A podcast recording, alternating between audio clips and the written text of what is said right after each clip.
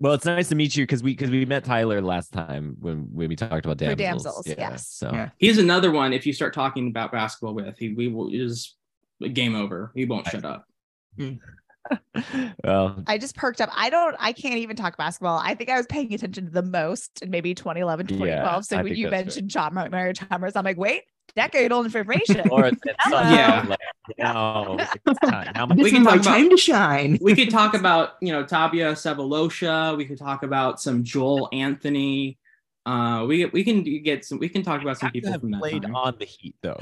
That's the problem. Oh, exclusively on the Heat. Okay. you remember Sefolosha? I no, I don't remember Evolution, but I do remember. I mean, I could like, I was rooting for the Mavs in that. in That's that true. series. You so were, yeah, like, yeah. no, I can talk to you about. We like, got- yeah, Jason Terry. Thompson. We got Jason Kidd. We got JJ Barea. Um, we got Shawn Marion at the end of his career.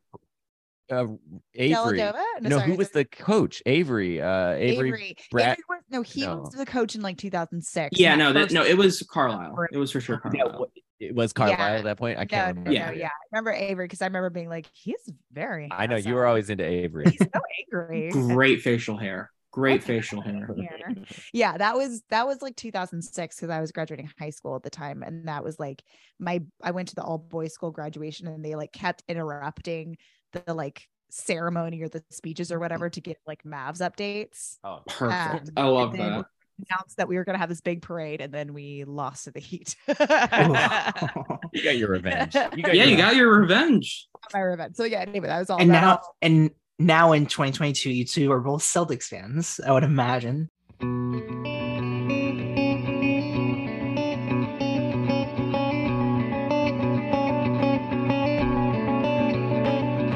Exiting Through the 2010s, a podcast about the movies from the 2010s. I'm Jack Draper. With me in my apartment complex, it's Clay Williams. These are going to be really hard to like establish a like setting bit up front. Right. the right. Are you, series. are you gonna say I'm this is Clay realizing Williams, he's in Iran right now? Right. I, yeah, yeah, yeah, like, yeah. yeah. I'm in Iran. This is cool. Yeah, Um, taking care of your aging grandfather. Like, no, that's not gonna. Uh, No, Or my father. grandfather's uh, quite dead. Uh, yeah, I, I just like this. The settings and the you know, even if the the films that we're gonna cover are like contemporary set, is just like it- it's just nothing's like gonna be funny or like when we get to Son of Saul, I would recommend not doing the bit. I I think would that would be so my too. Right. recommendation. yeah. yeah. Like uh, uh, our next episode is gonna be a more, and it's like I don't know, like what are we doing with? Uh, oh boy Thank you for not Yeah. nominating us for that. yeah this is like a this is a light-hearted jaunt. Yeah, by Yeah. comparison. Yeah. yeah I think this one uh might be my favorite of the bunch that we covered. But I mean, I, I haven't seen so many of the ones that like Mhm. that we're about to cover because I'm a bad film watcher. But um, but I mean, well then again, I you know like in my defense, who, when when am I just like, man, I gotta watch him more right now. I just have to watch him more. sure. It's been on the watch list, and everyone tells me it's a great flick, and I just I gotta queue it up right now. That's Yeah. true. And I think that's a part of the beauty of this series that it's like a lot of the films, many of them have a cultural legacy outside of their award season, but then some of them don't. And like no one's gonna see like uh the great beauty, the Paolo Santoro film in 2022, but it's like we then have to reevaluate like why it did get such an increase in popularity in 2014, not so much right now, something like that. Yeah. Um. Well, I guess we're technically gonna cover pain of pain and um, pain and glory, right? Yeah. For Yeah. our alternative for Parasite, so that's probably my favorite. That's if our we big were- asterisk because we we've Right. And if we were doing Parasite, that would obviously be my favorite of the, Mhm. the ones I've seen. That's right. Uh, today's a separation. Yes, Asghar Farhadi film that one in 2011 for Best Foreign Language Oscar winners of the 2010s. With us is Justin and Laura Khoo from Cows of the Field. Uh, lovely to have you guys back. Thank you for having us. Thanks. Yeah. Back. Um, be- before we uh, we get started, we've been doing this year what we've been watching recently. If anything comes to mind for any of us, first. Let me pull up my You Letterboxd our- here. You have our external brain, aka the Letterboxd. I watched this movie called Separation. It's really good. Oh, We watched uh, To Have and Have Not. Don't worry. Oh, we watched Don't Worry, Darling. That's a that's a Yeah. contemporary. piece. Yeah. um, interesting. What do you think Uh, of it? it's uh, it's bad, but not like not like in an interesting bad, just like boring. It's Man, I thought it was a strong fine. You know, Yeah. like It's like a five or a six. Huh. it's like kind of a it's a bad because it just like gave me nothing, and it takes itself very seriously, and it's Yeah. like okay, but I mean, it shows like how flow is one of our great actors working that it's Yeah. not a total disaster under her. I told Justin like 10 minutes and I was like, even if this movie is bad, I can look at Florence Pugh for two hours plus, no Mm. problem. You know, so I was just like, I'm here for the ride. Although I really, yeah, I was thinking about like in terms of the the way people responded to it, it reminded me of like Women in the Window last Mm, year. Right. That's a great people comparison. eye roll. But the difference was that a woman in the window was kind of going for like a schlock punching above its weight Yeah. because it had an insane cast, and this does Yeah. like it's sort of it, It's it trying to be clearly not position itself as schlock. yeah. Um, but yeah, I thought it similar to a Woman in the Window, strong, fine. I had a good time. I mean, I can give you my capsule review, which was basically similarly strong, fine, but I was like, I was annoyed by the idea that Mhm. spoilers that well, I won't spoil the movie, but effectively the the right, the finger wagging, the finger wagging that like, oh, uh, men just want to go back to the 50s when they were Well, the kings and all that. Okay, men are trash. Fine. I was like, fine, yeah, okay, fine, yeah. Let's go move on to something more interesting. I agree with all that, but um, then I thought we in our, it was in our conversation afterwards, Laura, but uh, also just sort of you know independently, I was thinking, you know, the the what Harry Styles character, I forget his name, wants is not just to be like king of. The- I think what's kind of interesting is the movie. It feels like a very millennial slash Gen Z in a way movie, and the casting of Harry Styles plays into this. But that you know, it turns out that he kind of just wants to have some time to be in love with his wife or girlfriend mm. or whatever. And that actually struck me as much more interesting. That this is actually a, somewhat of a commentary on the generational divide between the the silent generation, who would have been people, you know, reaping the fruits of the 50s and the, the boon of the 50s, and then the whatever you know generation we are and you guys are in, who are basically being unable to like partake in the American dream because there are no houses available. And I think it's really, you know, that setup was, I think, actually unclear to me how intentional it was, but it did feel like it was there to enough, and that made me feel like it was actually a little bit more interesting than than I had um, initially given it credit for. So anyway. That's true. Yeah, that's a that's an interesting take, and it's almost like it's individual scenes and parts heard it overall that it's like what it was going for as its as its message is better than like you know a scene to scene basis. yeah, and also like the mechanism by which this is all supposed to happen is obviously absurd and stupid, and but I also don't care about that. That kind of criticism, me. that kind of criticism of movies, I find so like uninteresting. that Empty. Yeah. like i'm just like fine you know just under this, this it's it's magical just go with it right like enough was Yeah. there that i could believe it um but my comparison wasn't to women in window excuse me women in the window but um uh serenity which which, I, which i thought had a similar kind of twist and i was like which i did i think in the end this movie really thinking i don't know Come serenity i thought was maybe maybe more fun You're Yeah. out of mine. You're out of Seren- Serenity sounds way crazier than this movie to me. I don't know. I haven't mm-hmm. seen either, but I know the twist for Serenity. I don't know the twist for Don't Worry, Darling. But just the way people have talked about, like when it came to Serenity, people were like, like grabbing people in the street, like, "Have you heard what this movie is about? It's fucking crazy!" and like, and like spit, like, and just like shaking them, hitting them in the knee, and just like, "Listen to me." Um, but for like Don't Worry, Darling, everyone I've talked to about it is like, "Yeah, I mean, it's whatever." Yeah. Yeah. Sure. we're It's, I mean, it's like bad, but or like I don't know. I thought it was fine. It's not, no one's like excited about it. post serenity world. It is yeah. Serenity, Serenity is also again a schlock movie, not attempting to be interesting or deep, uh, and and you know succeeding on those terms. And so in, in that sense it's easier to, on its terms it's easier to forgive its like absurdities than it is i think don't worry darling which is trying to be like the sheen of don't worry darling is sort of overwhelming right? The like glossy sheen on that movie is like intentional but also just like really screaming at you like take me seriously Right. it does it is it is that and i just wish i wish it was more tense than it is like socially conscious Yeah. um Mhm. yeah i don't know I, I don't know i just didn't feel like that there was much like bubbling underneath the surface because it was all right there in front of you what have you guys watched recently uh i mean i guess don't worry darling is also my choice but i'm um going through my steven spielberg blind spots right now before i see 1942. Fabelmans Mhm. what's up No, I thought you saw 1942, right? i did you see watched, i saw nine, you watched I it saw three 19 times in a row. I, have seen it um the, the least amount of times because it's not very good i think Right. um but uh duel i guess that's my favorite it's you know what if there was a scary car that follows you around and you have a duel with the car scary. yeah it's scary yeah and uh you know it's the low budget hitchcock riff that he made in the 70s with the you know uh, it's it's real good it's and it's like man this one's this one should be championed more empire of the sun that was real good like whoo man christian bale's always had it that's Yeah.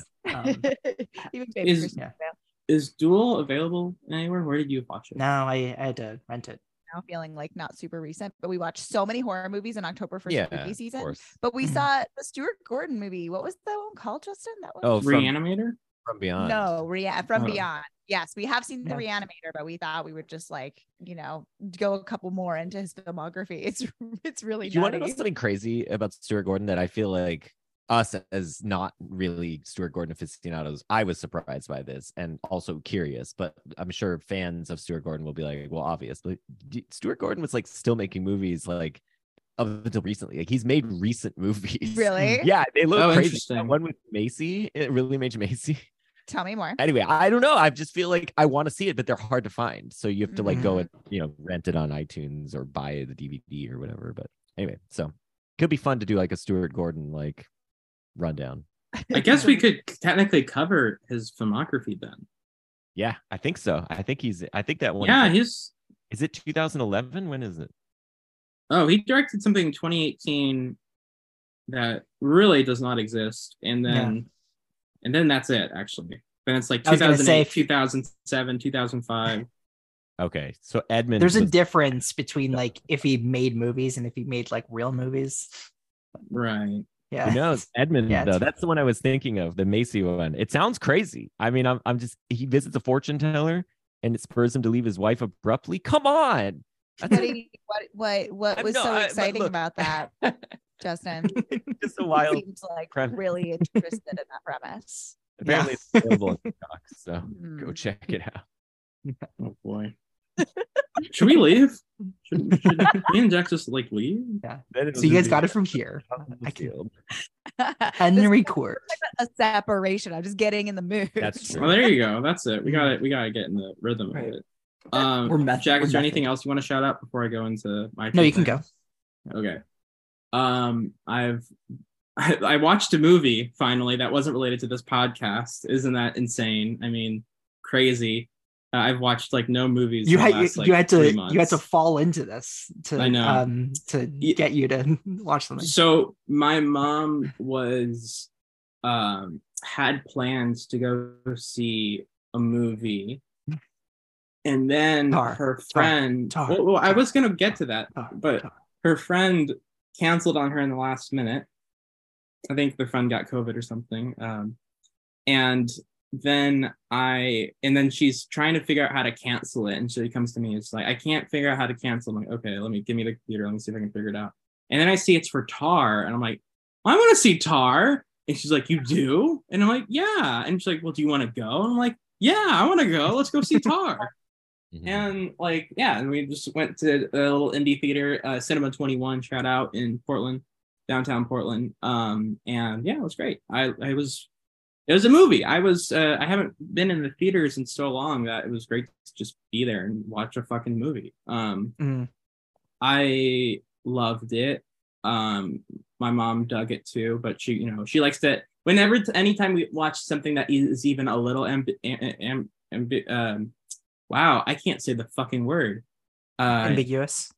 thank you, ambig- ambiguous. Um she loves to ask all these questions like, what do you think that meant? What do you think that Hmm. meant? And sometimes it'll be just like, what do you think that character meant when they said this? And I'm like, I think that's what they meant. like it's one of those things like sometimes where I'm like, I don't know what take you want me to have here. It's like, no, I think they said what they said, and I think you should take it for their take their word on that one. Like mom no- wants you to like validate like what right, what happened. Where it's like, yes, Right. it is what happened. right. Exactly. That's Yeah, truly yeah. some of our. Con- I mean, I, I love her to death, and we had, sometimes have some real interesting conversations. But a lot of, but she just, I think she just was like trying to figure out a way to, you know, she knows I'm into movies, so she's like, okay, like how can I? let- Let's see, how can we, how can we like really talk, really talk about this? How can we relate? Yeah. right and but it's just funny it's like what do you think the symbolism of the kid was and i'm like it was a kid like i don't like i think the symbolism was it was a kid and she liked the kid and that's Yeah. it like i don't know what's the gr- like what, what like what did what do you think the band-aid meant i'm like i think it was just a band-aid bro i don't know what to tell you I, it's, I, I Um, mean, it's just it's a relief that you and your mom joined Tarmy. Uh, that's oh god Army. Yeah. Oh my I- god. it- as as I've been. It's it's I think my favorite movie of the year. Wow Oh. really interesting Yeah. Get on the target. We have not seen it, so uh, don't don't. sp- If I don't know if there is Yeah. a spoiler alert on Kate time. Blanchett's in it. Sorry. Yeah, fuck- Kate- to yeah, the you uh. Yeah. Spoil. Um, Nina Hoss is in it. That's Yeah. another spoiler. On Hot Uh, Ones, uh, she says that me and Nina Hoss play husband and wife. That was Awesome. that was lovely. That's, Yeah. that's funny. Yeah. Well, she there is a line when she goes up to this kid and says, "I'm her," I, like when she's like talking to like about her child. She goes up like, to the yeah, kid and says, "I'm Lydia Tár." That's when. I, I no no. Well, she says, "I'm uh, what I forget her kid's name, but I'm her dad," and like in like a very right, right. intimidating way, and it's Yeah. just like, okay, wow. Um, you also get Mark Strong. I love when people try to make Mark Strong ugly. I Mm-hmm. think it's always hilarious, or not ugly, but make him try not to look like Mark Strong. And, and it's just because they, you know, put okay, what kind of fuck, what what's the ugliest wig we, we we can throw on? What's some makeup? What's a bad suit we can put him in? Let's throw some glasses on him. And then when you see him in the movie, you're just like, that's Mark Strong. like, like Yeah. you can't like the man looks like a Bond villain. You can't do much. He looks he like has a like sexy uh, Bond glasses villain. and mustache. Yeah. Right. Yeah. He has like the most chiseled chin in Hollywood or whatever. Like he has distinct facial features. You're not going to be like, oh, oh, look at who is that Uggo? It's like, no, that's Mark Strong. That's Mhm. obviously Mark Strong. Um, his voice doesn't help either, but still. Mhm. Um, and the other thing I've been watching that I've been talking about, Andor, Andor, Andor. It's so good, so good.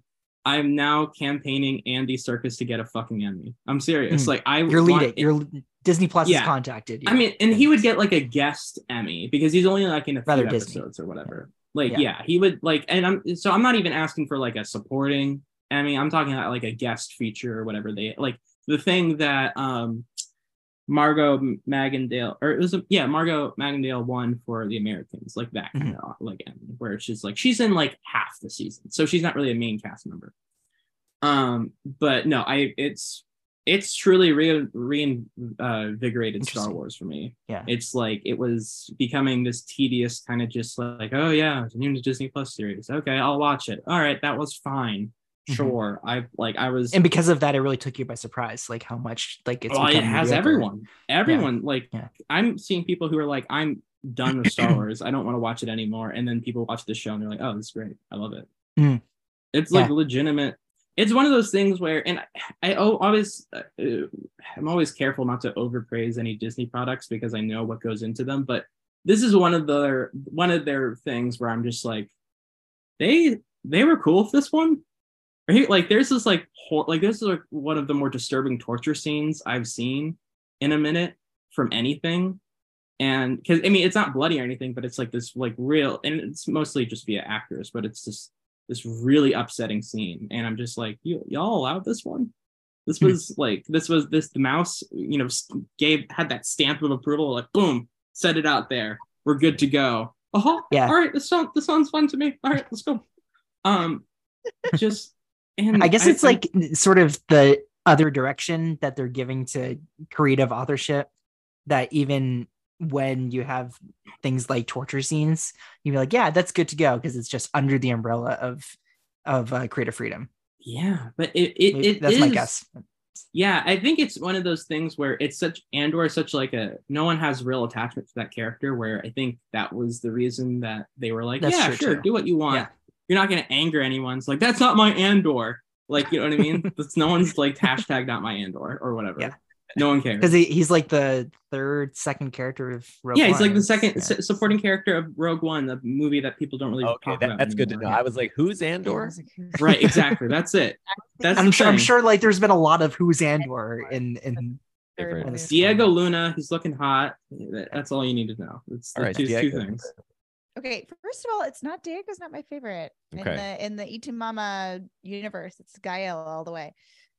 Is Gael Same. Garcia Bernal in, uh, in in in any Is of these? Star Wars movies? No, he's no, he was no Star Wars, but he was in the la- he was in the new Marvel thing that Giacchino directed. It was like a special. It was actually pretty good. He was great in it. Wait, Hmm. what? new I'm Marvel? also tired Is it a of. Marvel show? It's a they call it a special. This was like their Halloween thing. It's like an hour long. It's It's a- Giacchino, your favorite guy, Laura. That's why I was curious. Giacchino, it's Giacchino, and like it's like an hour long, and it's like their Halloween special. It's in black and white, and they're trying to do like this like midnight madness and a midnight madness little thing that has a lot of great character actors in it. Wait, wait, wait, wait, Um, wait. We need to go back because I'm like I'm I'm slow tonight. So the composer, yeah. he's direct. He directed Yeah. it. Yeah, he did a good job too. Okay, I just didn't know he directed. That's great. Dude, I think a- that I think this is like his first thing. That's the thing. It's kind of part. nuts. Score is wonderful. Yeah, Laura's Yeah. a big Cars 2 score fan. He's he's good. I like Giacchino. I mean, he's you know, No, He- he's- fine, but have you heard the Did he Zootopia score? Hmm. I don't know if he scored it. That would Did he- wouldn't did he that be score? funny? Did he score Andor? Because I know No. he scored Rogue One. Do you know? Right? Do you want to guess who? Oh yeah, and his Rogue One score is pretty bad. Do you want to guess who's scoring Andor right now? It's one of your favorite composers, Jeff. Oh, it's Nick Britell. I just realized It is Nicholas Right, yeah, Britell, Yeah. and he's doing a That's cool. fantastic job. Have you guys done Vi- Have we done what? Vice? Vice? We haven't. Oh, Okay. you love that score. Yeah, I love that score. That's Britell. Yeah. Yeah. It's a good score. It's actually I also I also I will defend that movie. So if you need someone to defend it, Interesting. it's it, it is right. Yeah, it's it's 2018. Oh, it's 2018. Yeah. Yeah. Okay, well, I guess it was like Christmas, something like with that. Justin, and guess who's not going to be on Yeah. that one? The other cow. Just, just. Yeah. It's just we have, one we have, I'm we have one empty chair. We have one empty chair. I'm, I'm here if you need me. Yeah.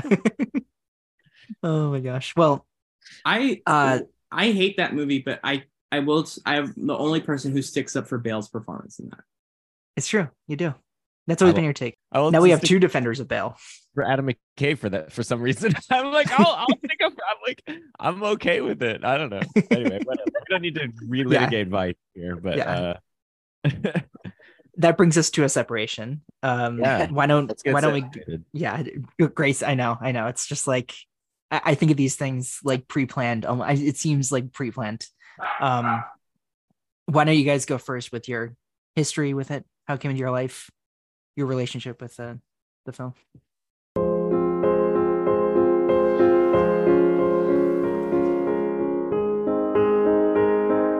نه خیر ایشون نه معتاده نه مشکلی داره خیلی هم آدم خوب و سالمی پس برای چی می‌خواد بگیره برای اینکه ایشون نمی‌خواد با من بیاد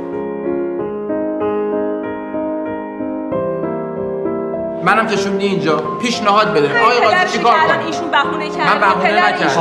شما گفتی یه. دلیل بیار من اجازه بده صحبت. بفرمایید. من الان تکلیفم چی میشه آقا هیچی. بفهم سر زندگیتون.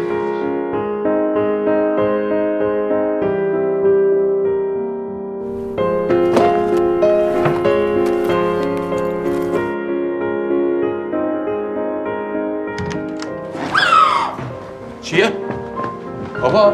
بابا. خواب بود با در روش قفل کنی بری؟ داشت میمرد من رسیدم. خانم بیا برو تو با این زن امروز دعوا کردی؟ گفت زدیش تو. من زدمش. پس چه بردنش بیمارستان؟ یه خانومی آوردن امشب اینجا به اسم راضیه بچهش سفت شده. چی کارش کردی مگه؟ شفاف توضیح بده آقا. اتهامش الان قتل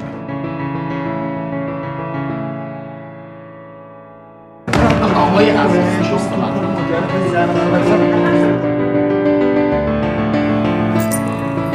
دروغ گفتی؟ مگه تو نگفتی جدی نیست؟ جدی شد.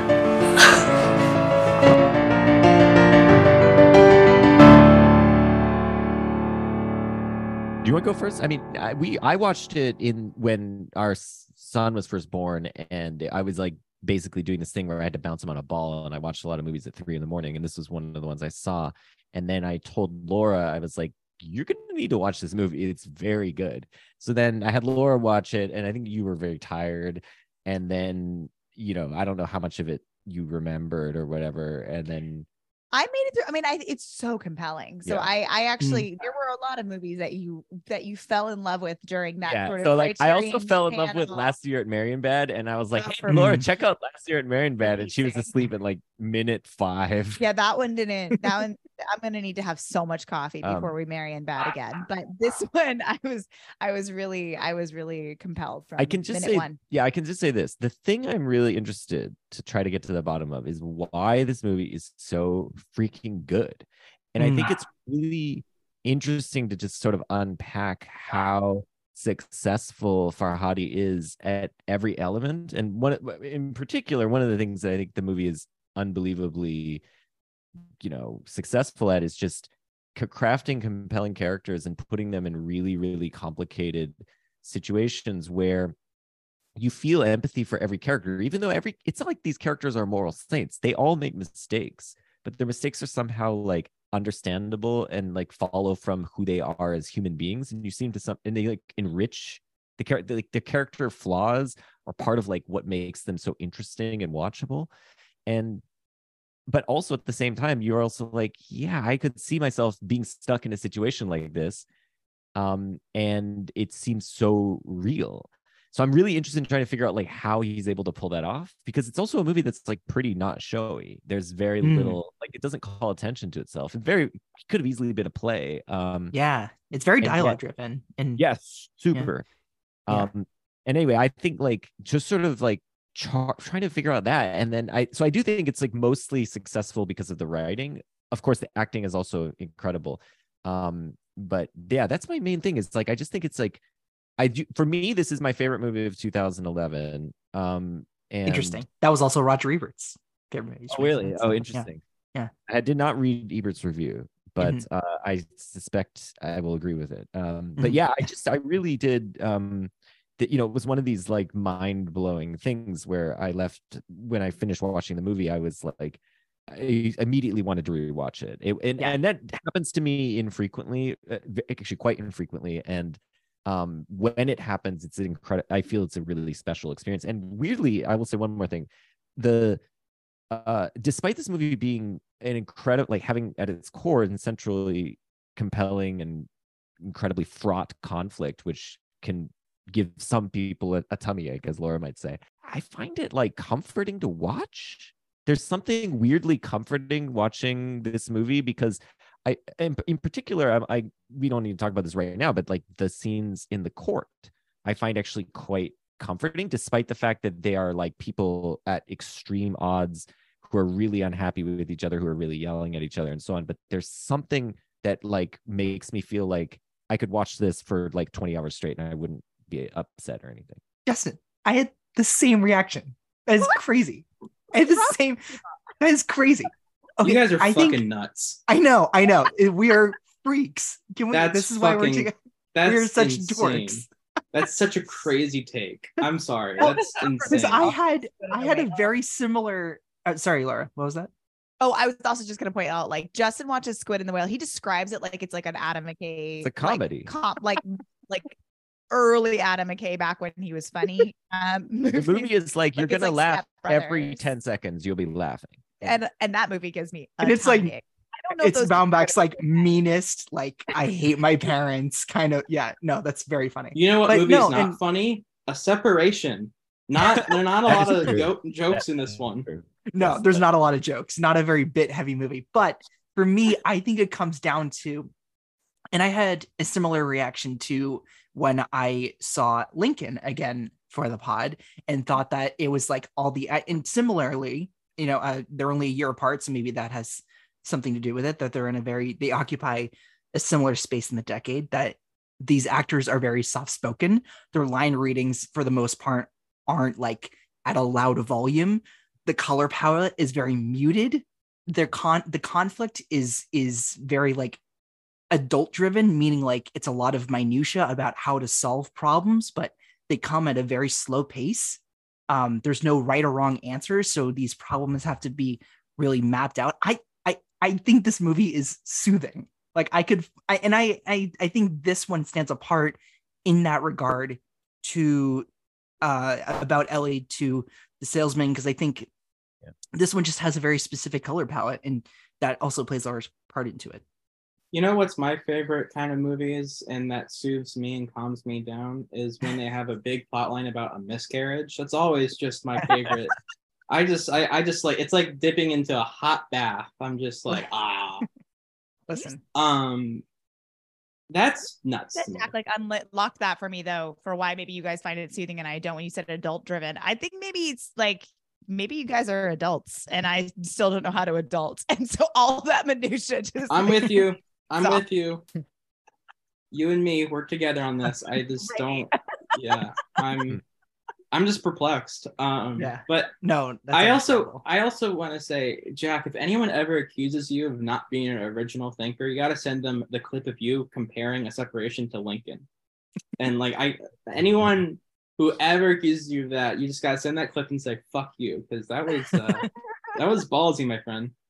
But you also you always compare me about being an original so i guess you're just gonna get this clip Oh man, Um, I, many I'm times. not that mean to you. I mean, I'm mean, but I'm not that. No, it's a good comparison because, yeah. because I think um you know both are movies where there's conflict and the resolution of the conflict is people in a room talking. Mhm. And Yes.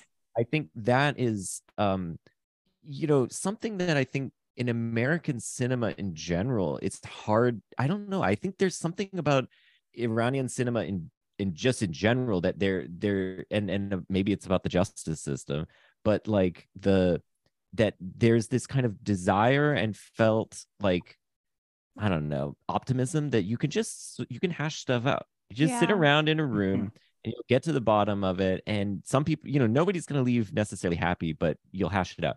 And of course, that's at the core of American democracy, and that's what you're seeing in Lincoln is like people compromising and horse trading and all the things that go into the passage of a of a bill or uh, the in the case of Lincoln the like sustaining of a country um and it's all the things that are like totally absent from American culture right now right American culture now is just like yeah. Kill your opponent compromise nothing. There's no sense of like shared fate and shared union. I mean there's some actually. I should i shouldn't overspeak because of course the election results are now in and and they've have repudiated a lot of the like or scorched earth politics of of at least the republicans. But it's on both sides. I mean you you see this kind of um you know intransigent political stances that people take. And um and it's just nice to see people like getting to the in a way getting to the bottom of it you know? I mean like they they don't it it isn't Yeah. it's not like they do resolve anything but it, there's a kind of like i'll just give you one example. Sorry to just monopolize this but uh, like there's a moment when um there are two moments that i think encapsulate like the humanity inside of this movie. So one is when um Razieh has like accused Nader and uh, of, of murder, right, and of, of causing her miscarriage, and so they're in the courtroom scene, and the judge is now like, "You got it. You're going to jail. Like you're accused of murder, so now you're going to jail." And he's pleading with the judge. Nader is pleading with the judge, saying, "Well, I got to take care of my father. How am I going to do this?" And there's this moment when Razieh looks over at him, like knowingly and like with sympathy in her eyes. She's like, "Oh crap, what have I done?" And then that same moment is reversed when he accuses her of her harming his her his his dad. And sh- and then uh Hodjat her husband is like that throws him into a rage. And then he is going to be imprisoned um i don't i guess for like pissing off the judge or whatever. And and then she's pleading with the judge to give him forgiveness. And nader now is the one leaving. And he looks over with that same ki- look of like empathy and sympathy towards Mm. her. And and that's he actually you know that's when he goes over and begs the judge for forgiveness to say look Mhm. you know, give this guy a second chance. But i think that it's those little moments where they're these people are deadlocked in their conflicts and yet they have that humanity for one another. So for me that's what like makes this movie it like puts it over the top. It's not just an intractable conflict but it's like an intractable conflict among people who have a decency and humanity at their core Yeah, absolutely. And I think it's because like it doesn't reach the point of melodrama. It's deeply human. And like we already said, it's the and it's theatrical. Like it's you could you could have a separation turn into a play. Um, of course, like the the big difference is like the it's it's in Iranian, it's in uh, it's subtitled that we can't just like close our eyes and, and hear the words. We have to just see them. And because we have to see the words as well, there's all this there's all these clues for visual language to to make its way into also like what the actors are saying. And with that moment you get the relatability with both these families. Like i think they're both like the same they're both going through class struggles and they both have a daughter to to take care of. And and he's realizing like okay if Nad- nadir you know if if he goes through with this lie that can only save him for so much time and he needs to be there for his daughter but also he realizes that um you know everybody has a family to take care of ultimately. And it's it's um it's a I, I think it's like ultimately as as a parent do you do you look out for yourself or others and how much can you actually do that? Yeah. I mean that's one of the central conflicts of the film is like you have the these these two families who are insulated and looking out for each other fundamentally and in in in, in the first point. But then and they're divided from one another because they're divided socioeconomically right nadir is middle class and Razieh's lower class um, they're also divided religiously. Nadir is much more secular, and Razieh and Hodjat are are more fundamentalist. Um, and these, but these divisions don't, although they like keep these people at odds, that they can sort of find commonality and recognize that despite their differences, they are still both human beings.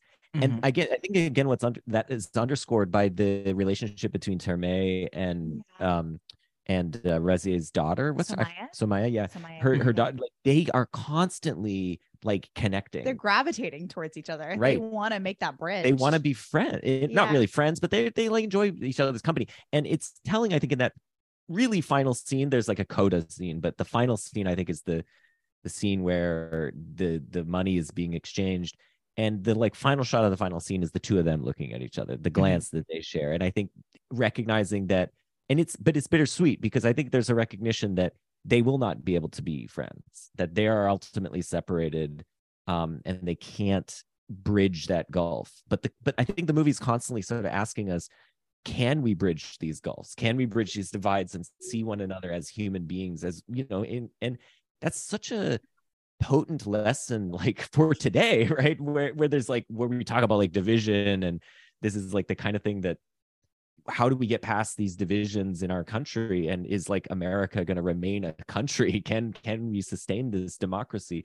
And i think like finding ways of recognizing our shared humanity and our shared fate and so on is like essential to that. And um and so anyway that's partly why i think just to build on what you're saying jack like this is why i feel like the movie is so uh comforting is that like despite all these differences there are these moments of shared humanity um between all of all of the characters get this the way for for my relationship with the film that I saw this in a high school film class for world cinema when I was senior senior in high school.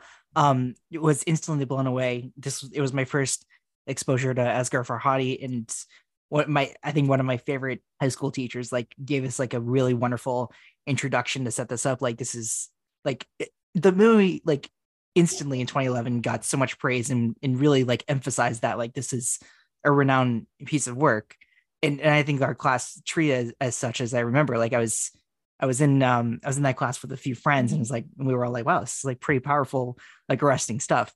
There was this one friend who was like a known you know troublemaker uh in our class and and he was like really i think he liked it but he was like very vocal about like expressing how he liked it. And he was like are you kidding me? And he would throw out like come on now. And he would throw out like things like that when During when characters would yeah during the film like in that in that scene with the, with the judge justin like he would be like listen to her. Like you can throw one of those things where it's like i think he was one of those yeah yeah just like starting things and he was one of those audience members where it's like he has to vocalize what he's what he's uh thinking and that was that really made it a lot more fun than um Oh yeah. than it ultimately could have been when you're surrounded by by high schoolers but uh no the the, the film is is brilliant I think that participatory nature, I probably do, did that too, like at Yeah. certain points in in the in those in those scenes, and I think it is like something fundamental about like the Iranian justice system, which some feels like it like keeps it's like often plays an important role in some of these films. What is For it sure. close up? In in my- close up in Kiarostami's Mm, yeah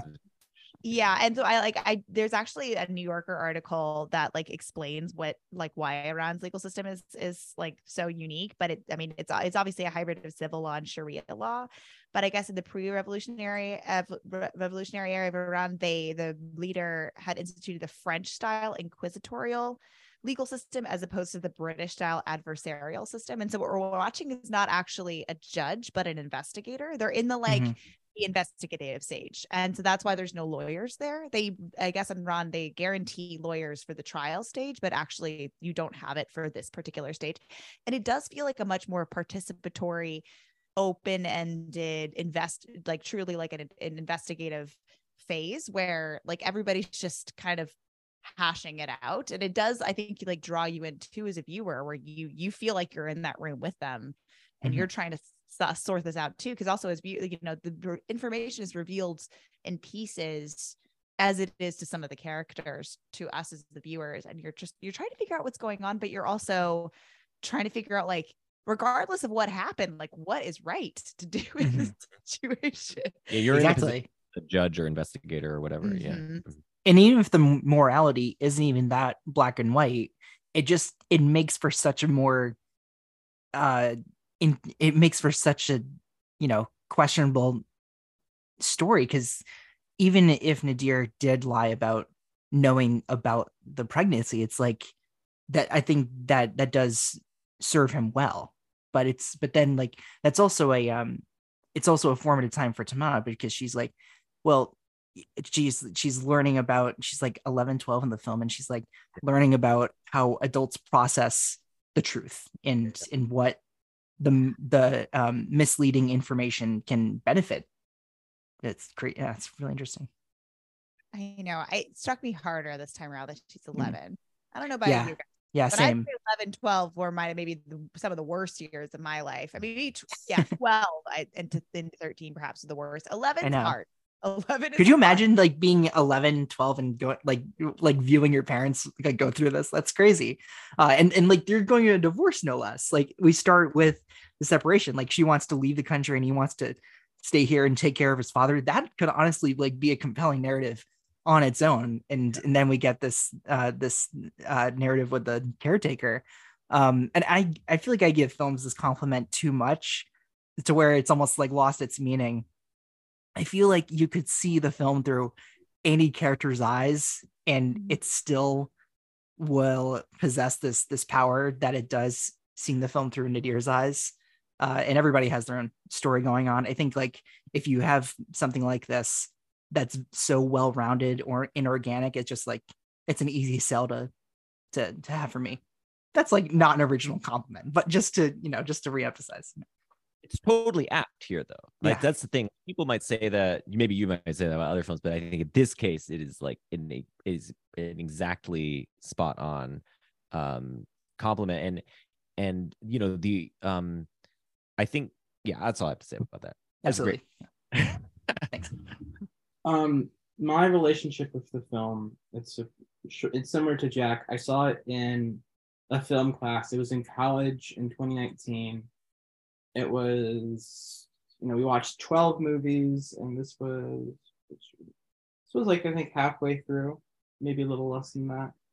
Um, It's super this- interesting that this one made it both onto our rubric or uh, syllabuses that I've Yeah, heard, this I've heard from other film professors that they've assigned this. Mhm. This is like a this is one that people like to assign. I'm curious though why you're yeah assigned it. yeah saying it's like both of ours like um i think it's i think if i were to guess like it's accessible it's genuinely like the filmmaking is great um it, it's it's specific to its country but also like it can be applied to to anybody in a conflict that involves multiple people Well, I think it's also film professors giving their pets pat on their back, like, oh, I didn't recommend, I, you know, I didn't assign an Asian or French film. Like, I didn't assign an European or Asian film. I was like, oh, look at me. I mean, I'm not. This sounds more critical than it is, but the idea of just kind of like flushing out, like, you like just kind of tell people, hey, you know, they're make they make movies in the Middle East, right? You guys know that because no one talks about that enough.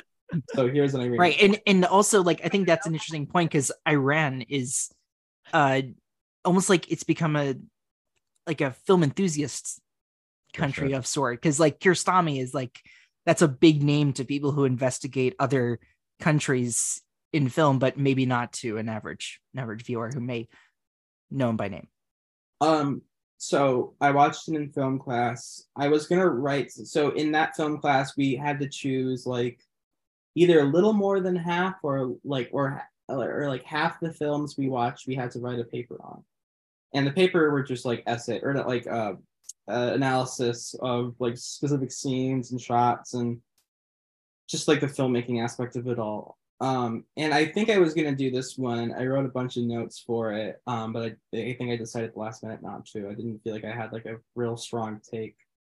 Um, and so I think yeah, I remember that I I I, ha- I don't have my notes anymore. I don't know where I I thought I saved them, but might have deleted them. But um, I remember a big part of the thing, I- the notes I was writing was its use of mirrors and windows and the kind of the Yeah. th- this distortion of the door view. that plastic green door like oh yes if you, that And- really ratchets up the tension for me It's- yeah and that and how it distorts point of view and um you know view and just how like how people frame things and the idea of you know it's not really like a Rashomon effect but everyone's unique point of um interpretation of events and how you know it's very important to hear every single side of the story even though it could be distorted. Um but this is one of the few movies I did not watch, rewatch before the podcast. And one hand, I was struggling on time, and on the other hand, I just I I, I think the movie is incredible. I just didn't want to watch it again. There's something to me about marital issues that are so that can be very that are so simple but people are so stubborn and um, and and it's realistic because i think there's just a lot of like i think sometimes marriages can come down to a real basic problem of just commitment to an i the idea or like commitment to the bond itself.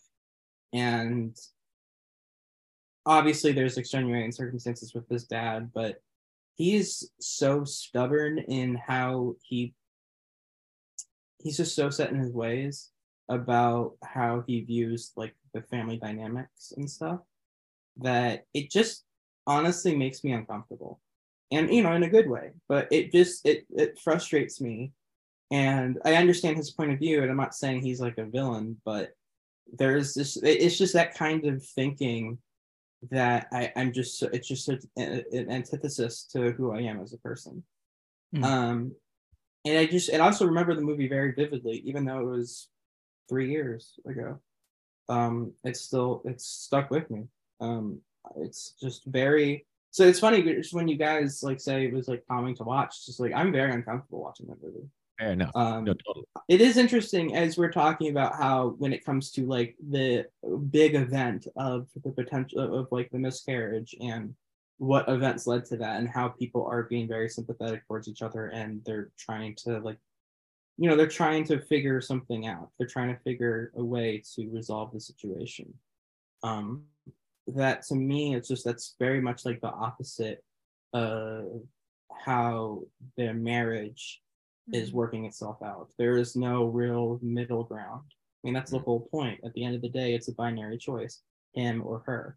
That's what the whole ending was about. And so that idea of like it- it's interesting how it applies to something as high stakes and complicated and as like a criminal investigation or a criminal act.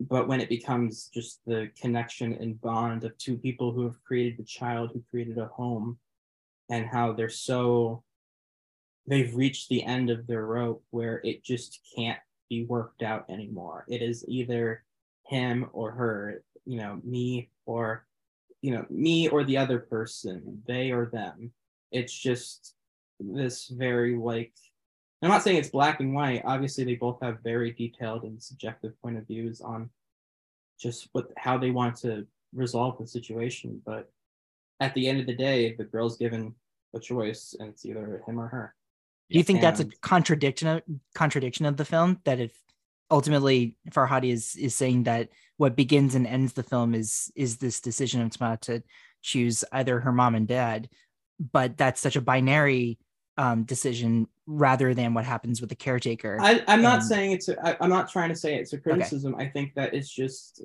it, at some time. But I think just that's what happens at the end of the day. A lot of time, you know, with marriage, you would think there would be more room to cooperate and more room to um, come together and figure something out than again like an accused a, a crime or like a, a person who's been accused of a crime and the person accusing them of that crime you would think that that marriage would be easier to work with than something as dramatic and life threatening as Mhm. like a phys- like physical violence Mhm.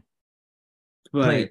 you would think there'd be more cooperation. right yeah i think you're putting your finger on i think like actually an incredibly like fraught and deep point about not just this movie but like life in general which is like exactly. the movie the movie like reveals to us which is that if you look at what happens in the movie it's like a mess. There's so much gray area right? There's Mm. you're like i don't know. I feel a little bit you know if you were to ask people what are your sympathies? you'd be like you know 45% this guy and 20% Right. you know it's like you can't be like yes no. And then in the end because um uh, Termeh has to make a choice and it's a binary choice. You have to take all this fuzzy stuff and turn it into a binary. And how do we do that? Yeah. That I think is like the the most, you know, uh, frustrating thing about like living, right? Is that you have all these feelings, they're all conflicting, and nonetheless, at the end of the day, you just have to act. You have to choose, and it's a binary. You don't get to like act 50% this way and 45% that way or whatever. You have to just make a choice, which is 100% one way or the other. and it's the people we put in those positions to make that choice is also so indicative of how unfair this shit is it's like she did nothing and she is given this like she is either gonna like she has she has to basically break one of her parents' heart Exactly. Yeah. Mm. It's a she And has ultimate- to take yeah. it and break it and step on it and just smush it like she Yeah. has to pretty much obliterate one of her parents even though she did nothing to like none of this is on her and we think that it's hard as a viewer It- or rather like it's hard as a character in the film but it's even it's just as difficult as a viewer we i mean it's hard to comprehend whether or not nadir actually pu- pushed Raza. it it becomes it, i mean the way that it's shot and farhadi directs it, it it's murky and we can't we can't say that we as an audience know it and the characters don't we i think we are given just as much information and it's quickly um cut together just as much as it is for Nadir. Um, and also it's and it's uh thing of like who took the money? Because the the movie it's not like it forgets about it, but that becomes like the seventh or eighth issue that the characters deal with. Um, and it's uh you know ultimately to pay the movers that it's not it, it was never told to Nadir that it's like it was just like taken from the bureau or or or whatever and and it wasn't really thought of. That's it's fascinating but it's like the you know you take this thing which all the characters have imprecise information about. Even Razieh who who who had the miscarriage has no idea when it You happened. when you lose your yeah. She has no idea. Yeah. we're all unclear about everything right? There are some things which are like we have feelings, some things which we just don't know, and then we have to choose.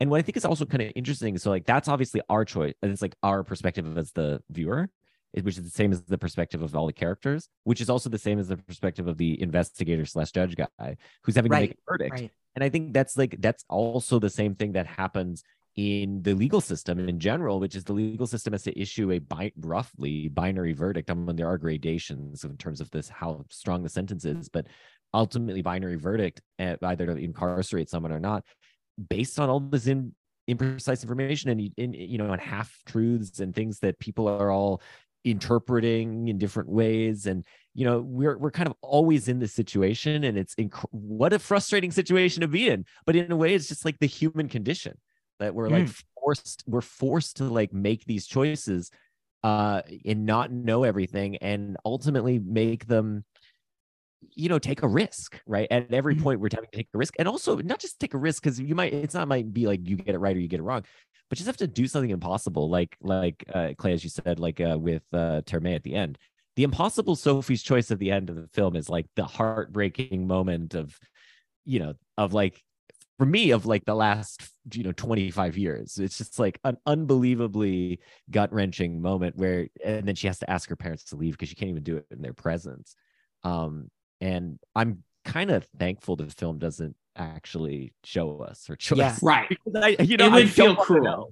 I Yeah. don't want to know. and so many kids have had to do this in life in general is just that choice you're given at such a young age when there is no clear villain where you're not like well my dad sucks and my mom's pretty cool Mhm. like there is no just clear fucking answer and you have to make that choice you have to At 11. your parents soul you have to hurt them so deeply that it will affect them for the rest of their life.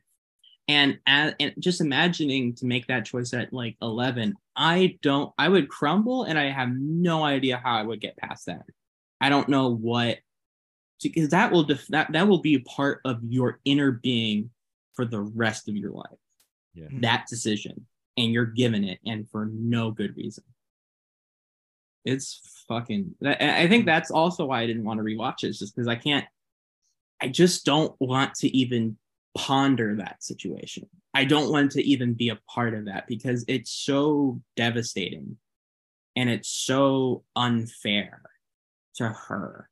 And i and um, and you almost feel complicit in the situation as you're watching at least Mm. i do.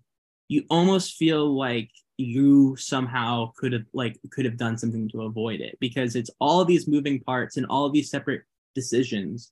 And as someone who you know as you're since you're the objective viewer so to speak you feel like at any moment you could just jump into the movie and be like guys guys guys guys guys let's figure this out. Okay let's sit down. Okay this is your problem this is your problem. Let's let's like really get to the core of it but you can't. And so you feel like you haven't done enough as a person to even help her out and help Not this, only- help this relationship And not only are you an objective viewer, but Farhad is an, an objective filmmaker here, not Right. really judging one side or taking another.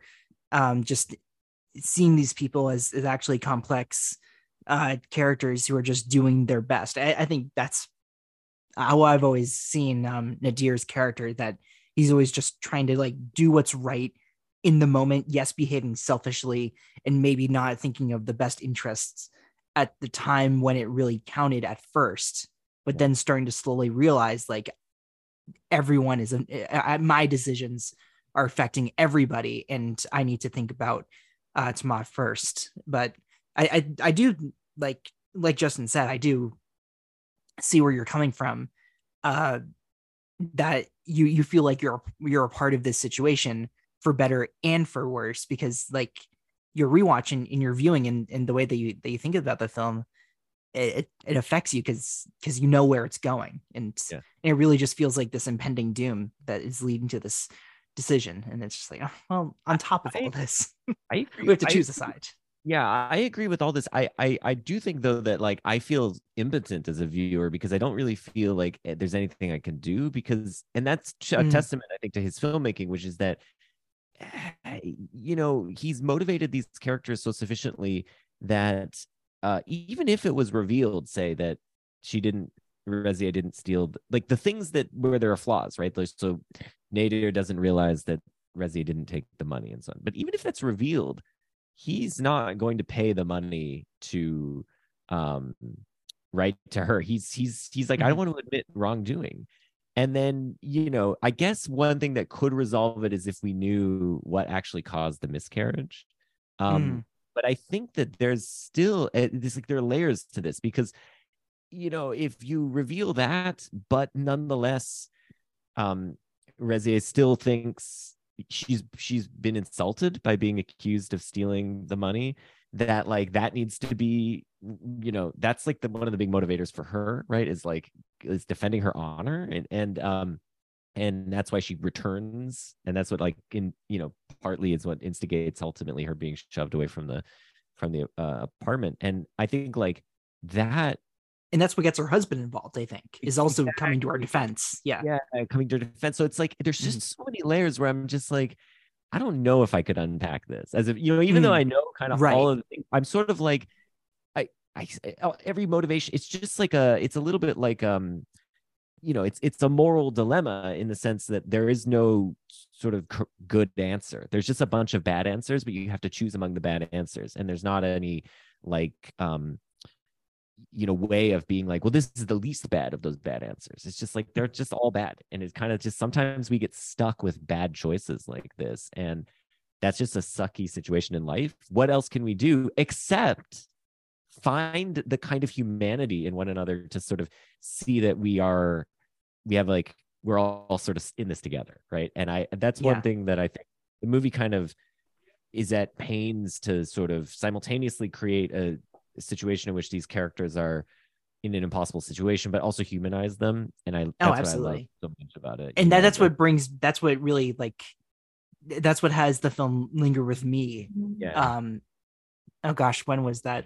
It's like uh uh four years four or five years ago. And and it was like the story and i think we'll when we cover the salesman for for when it he goes back and wins another oscar for best international feature you know he makes these stories that are so simple and in sort of like a one or two sentence description on the surface but then they start to slowly reveal these characters motivations and and um and mindsets about what how they view each other and how they view themselves. And i just that's like the kind of drama that that will really draw me in because it, it, it just feels so authentic um and, and and it feels so authentic and, and effortless like it doesn't have to feel like contorting itself to feel natural. It just it just sort of like it lets the story play out.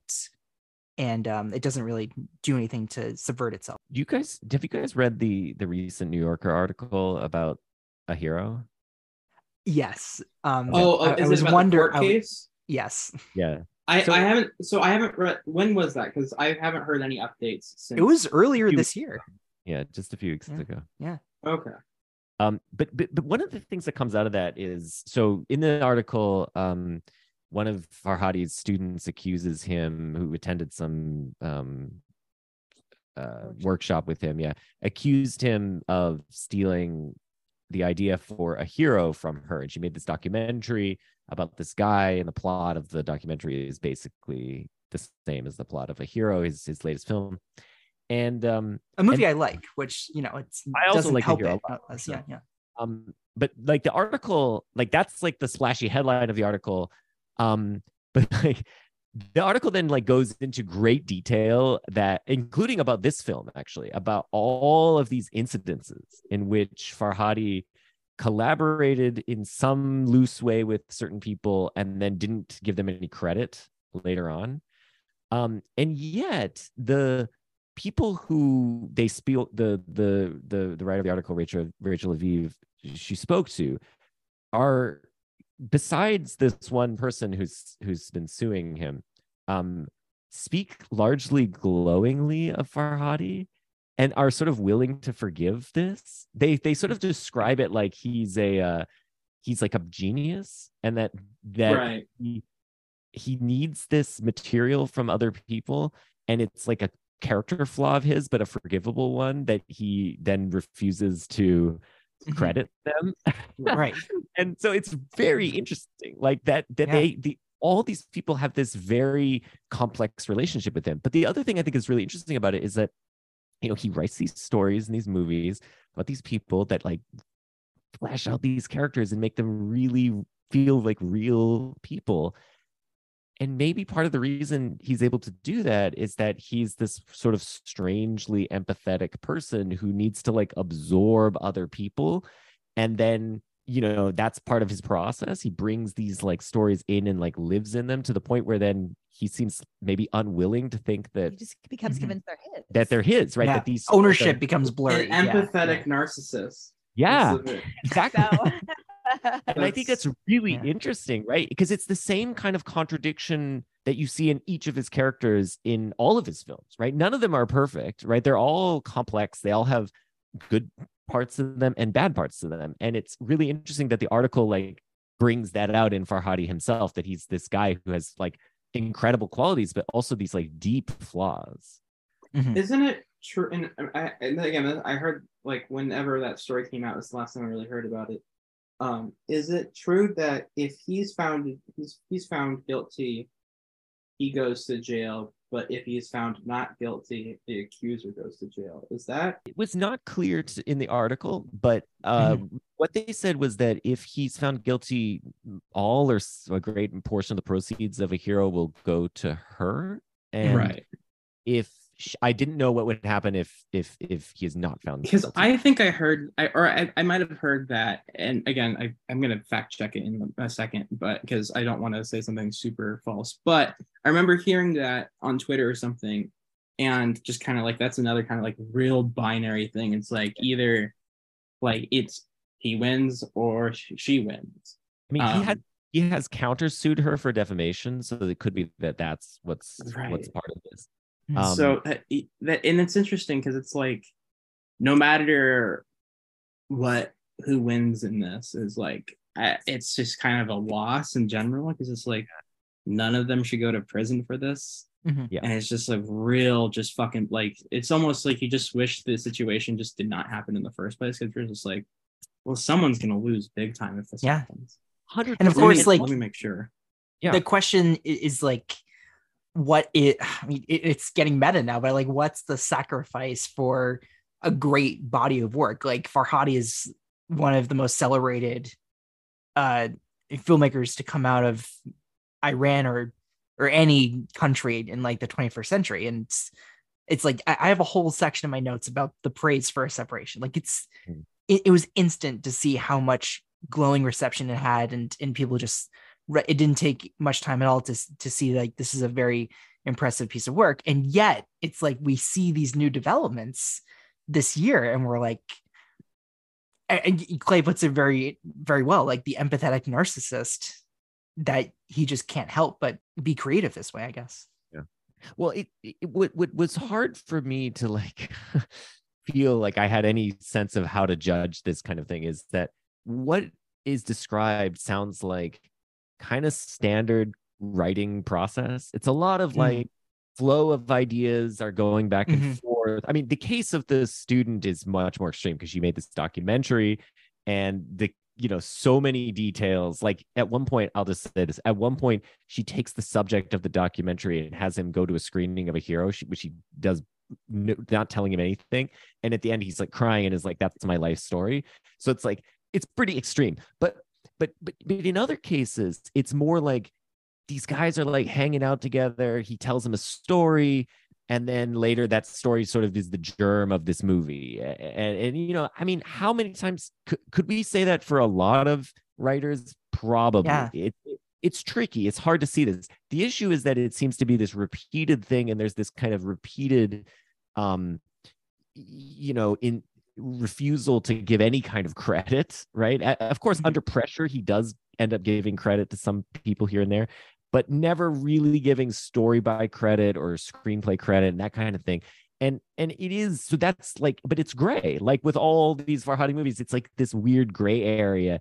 And I, what i take away from that article but again this is just one perspective is that he's kind of like nader like a little bit willing to finesse that gray area to his advantage when it's fruitful for him.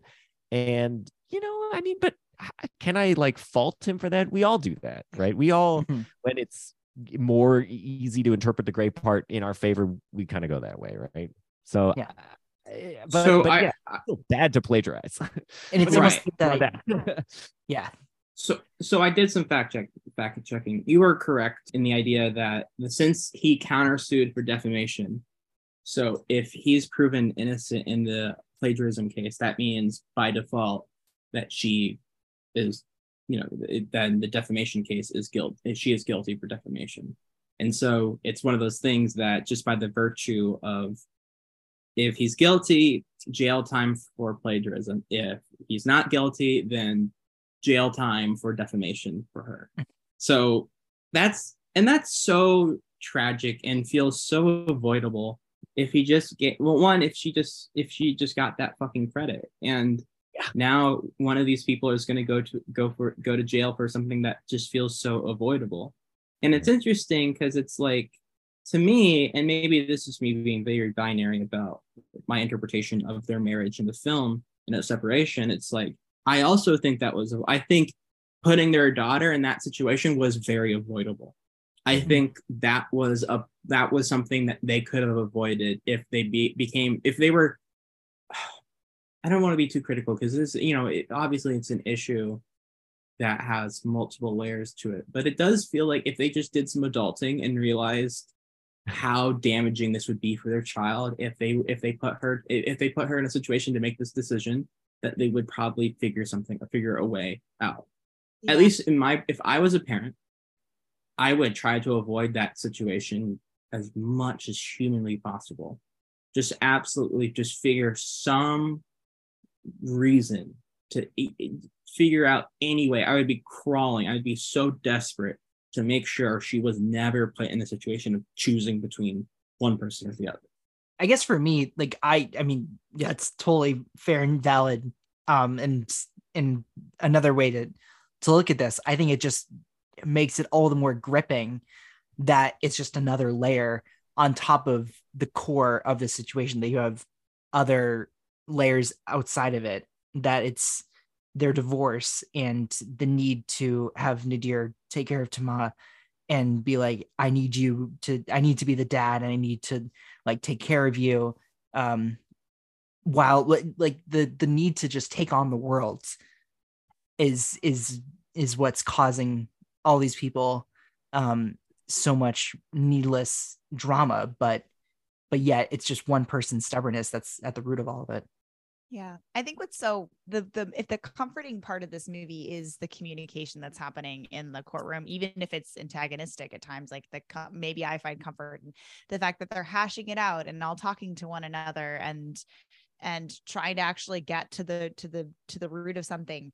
There's no communication in the relationship between Simin and Nader. And that's and Mhm. Termeh is working so hard to make them have that communication Mm. um and um and like she's she's like constantly prodding did you ask him did you talk to him Mhm. she's doing this you know Simin like leaves and maybe it's gonna be for two weeks maybe it's gonna be for more they're like not they're playing games with one another at one point i think Simin even goes in to tell Termeh to tell her like to talk to like do to say something on behalf of her because she won't even Mhm. talk to Nader in the house that's right and, Yeah. and you know and Termeh is just trying to get them to get in a room and try to hash something out it might be you know sometimes just relationships there is no way forward together but i i totally agree that like there's that it didn't need to come to this to just like putting their daughter in a room to say like him or her you know iran or or us what are we doing here?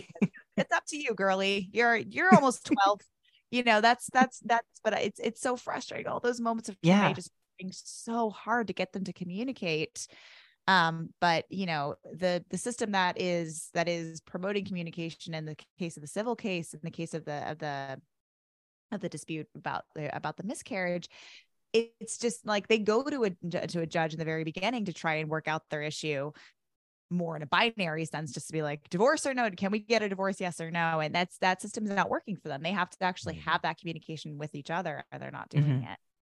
Yeah and what's really crushing is like you can see between Simin and Nader like there's still some kind of spark there I think in the very beginning that it's it's just a disagreement that one wants to stay in and wants one wants to leave.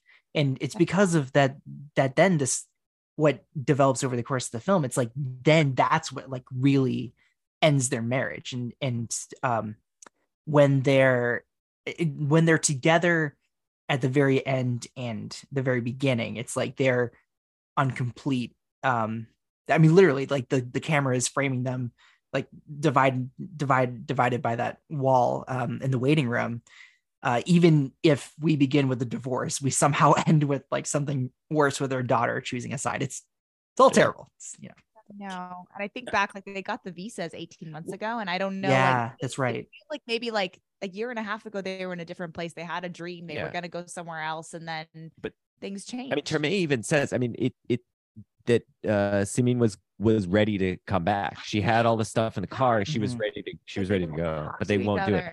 I mean, I think what it comes down to at the end is they do realize it's like a sad thing that we are we're not just watching the beginning of a divorce, we're sort of watching the process of a separation occur, Mm. them learning, ah, you know what? Like this person who I thought I could live with, I actually can't. You know, they're they're learning that about one another. And and that comes out in like the the sort of their conflict between the pragmatism of Simin and like just pay the money. Like you can afford this they need the money anyway so like just pay it. You're like a good like probably you know liberally middle east uh, sorry middle um middle class guy right? Like just just pay it. And he's like no i refuse because that would be on principle because that would be an admission of guilt. I didn't do this. And i think i he's like got all this evidence that he didn't he didn't do it now because at that point he knows that uh Razieh has been to the doctor. And um so he already has his suspicions that he if yeah he might have pushed her and but he's like i did not cause this miscarriage she was Yeah, she he still assaulted her. It- it- it's like right still his yeah. hands were on her like we saw that part hands were on her but he doesn't Yeah. want to admit though the, the the the actual charge which was murder and- No, and yeah. Yeah. he and, and so he's sort of like and and that's that is this like impossible conflict right the like Mhm. what do you do do you want to compromise that uh, you know your honor in that case because it's pragmatically beneficial for you and your family Tamim Right. would say, yeah, mm-hmm. and and and Nader's like, no, and I think they just realize in that kind of those two conversations that take place in the kitchen, this isn't gonna work. There's just no way. Like you know, th- this is like a fundamental divide between us, and which is so. I mean, obviously super unfortunate because now, but it also is, as you put it, Laura. Like I mean, some people just can't be together, unfortunately. yeah I think we were talking about, or Jack, you were kind of mentioning how successful and how instantly celebrated this movie was, especially by American audiences. And also why maybe, you know, why would it- so many different film classes teach this film, um, besides like the filmmaking aspect? Um, like yeah, like why if it if they just wanted to do an Iranian film, why not just something like from Kiarostami or something? Mhm. I think it's because Americans have the viewpoint that the divorce, quote unquote, epidemic is uniquely an American problem. I also think right now in our society, there are so many children of divorce. Um, whether they're all grown up and they've moved past it, or if they're in the middle of a divorce right now.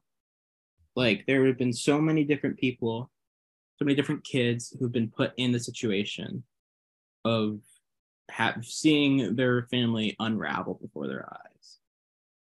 Um, Justin, you said like this film is like watching, you know, the process of a, a separation, and it's like also to me to be a little more morbid about it. It's like you see the death of a child, uh, like a child childhood. You see the like you see the slow, you know, loss of innocence yeah. Yeah. Shout out Vinny Mancuso. Um, just the pure strangulation of optimism and hope for your family. Just like the slow, painful death of things being okay in your life Yeah. in a way.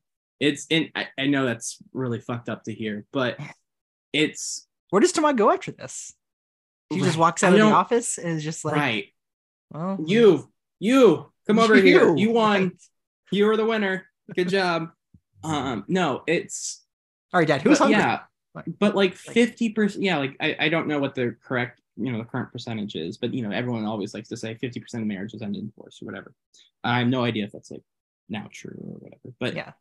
the uh, but like there is just a ton of divorce, and I think so many different people, and even if you haven't, even even if you're not a child of divorce, you might have a single parent who you know like whatever other means, um, like you have a you now have an, a single parent, or you have or your friends are children of divorce, or you've been around divorce, or your uncles or aunts divorced, or whatever. It's it's something very permanent or, or very um, prevalent in our culture, and I think people forget that it happens in other cultures too, in other places. Maybe not as much for differing, you know, religious or socioeconomic or you know societal reasons, but it does happen other places. Mhm. And so I think that and having that such of a universal issue and also the universal issue of cooperate like the need to cooperate or not cooperate the need to find the, the need to find a solution to a very complex problem Yeah. i mean these are just like you know and i guess i'm this is just a very elaborate and nonsensical way of saying you know like these are universal themes but i do and that certainly that- played a part in its winning of best international feature. but I think the idea of divorce is just I, I I I- you know, and I'm guilty of also you know having the I like the point of view that sometimes like just like it's a uniquely American problem, which it isn't, but it feels like that because it's so prevalent in our culture and it just feel and it's so I don't know, it's so synonymous with America to me. Um of just, you know, divorce. And it's and I, I think that's like, we, an that's- entire position is divorce lawyer. Like we have Yeah. people who are well, yeah, made- exactly. and this is uh, a genre of of it. movies too. This is a genre of film. It's divorce movies. Justin brings up Squid the Whale, and that's like you know, A marriage story. com- you know, a I- comedy I, guess, about. I guess Baumbach has some issues to work out, but still, but, you know, like Well, there's been jokes about his career that it's like a very public childhood divorce is Noah Baumbach, but then also his own divorce with Jennifer Jason Leigh, or you know, but it's that's an- a whole we, other. we've we've covered wildlife on this podcast before. You know, a Mm, movie that's right. ta- that's like about divorce, but from a completely different era. Sure. and- Uh, is it divorce? I mean, are they? I Are think they they're- divorce? Oh, I Are don't know if they're officially, but they're on that. They're on the Right. way. And It's not the most stable on that, yeah. marriage in wildlife, but No. also I think that that's interesting comparison because you have Ed Oxenbould who is eh, forced to mature um in a time when maybe he wasn't ready to mature at that age but because his parents are teaching him these very nuanced and complex uh decisions and in ways of thinking about your partner it's like yeah no that's that's a very cool And his parents are being By the w- selfish. on top of all of this Sarina Farhadi for Asghar Farhadi to have his own daughter play this role is super interesting and i and i think that she she's all the performances here are great but also like she's fantastic for a, uh, an, an experienced actor Yeah. so. I mean, just on divorce, I mean, think so. There are two couples, one who's getting divorced Mhm. and one who's not. So Razieh and, and Hodjat. But Razieh and Hodjat are not a happy couple. No. They're very, there's some really serious problems in that marriage. In particular, those problems are what drive a lot of the conflict of the film. They're off screen, but they're, They're there. not communicating They're not communicating. The fact that Hodjat can't keep a job and is in jail, bec- in and out of jail, is what drives Razieh to go and take this in the first place. But she has to do it behind his back because he is up. He would be upset with her if he did that. So there's all these lies going on between them. And I do wonder, you know, they're together at the end of the movie. I mean, just to like pour fire, pour gasoline on the fire, but like, I don't know if it's any better that they're together at the end of the movie and hmm. You know and and Simin and and Nader are not. I mean it does feel like they are facing a similar intractable conflict. And um yeah it would be you know probably really bad for um for their daughter Somayeh remembering her name to uh to to you know to go through that. But but uh it it it does seem like there's this kind of frustrating you're like it's like that it- well frustrating but also compelling thing where the movie is basically just like, let me show you life, and then it takes a baseball bat and hits you in the face. Like Mm. that's life.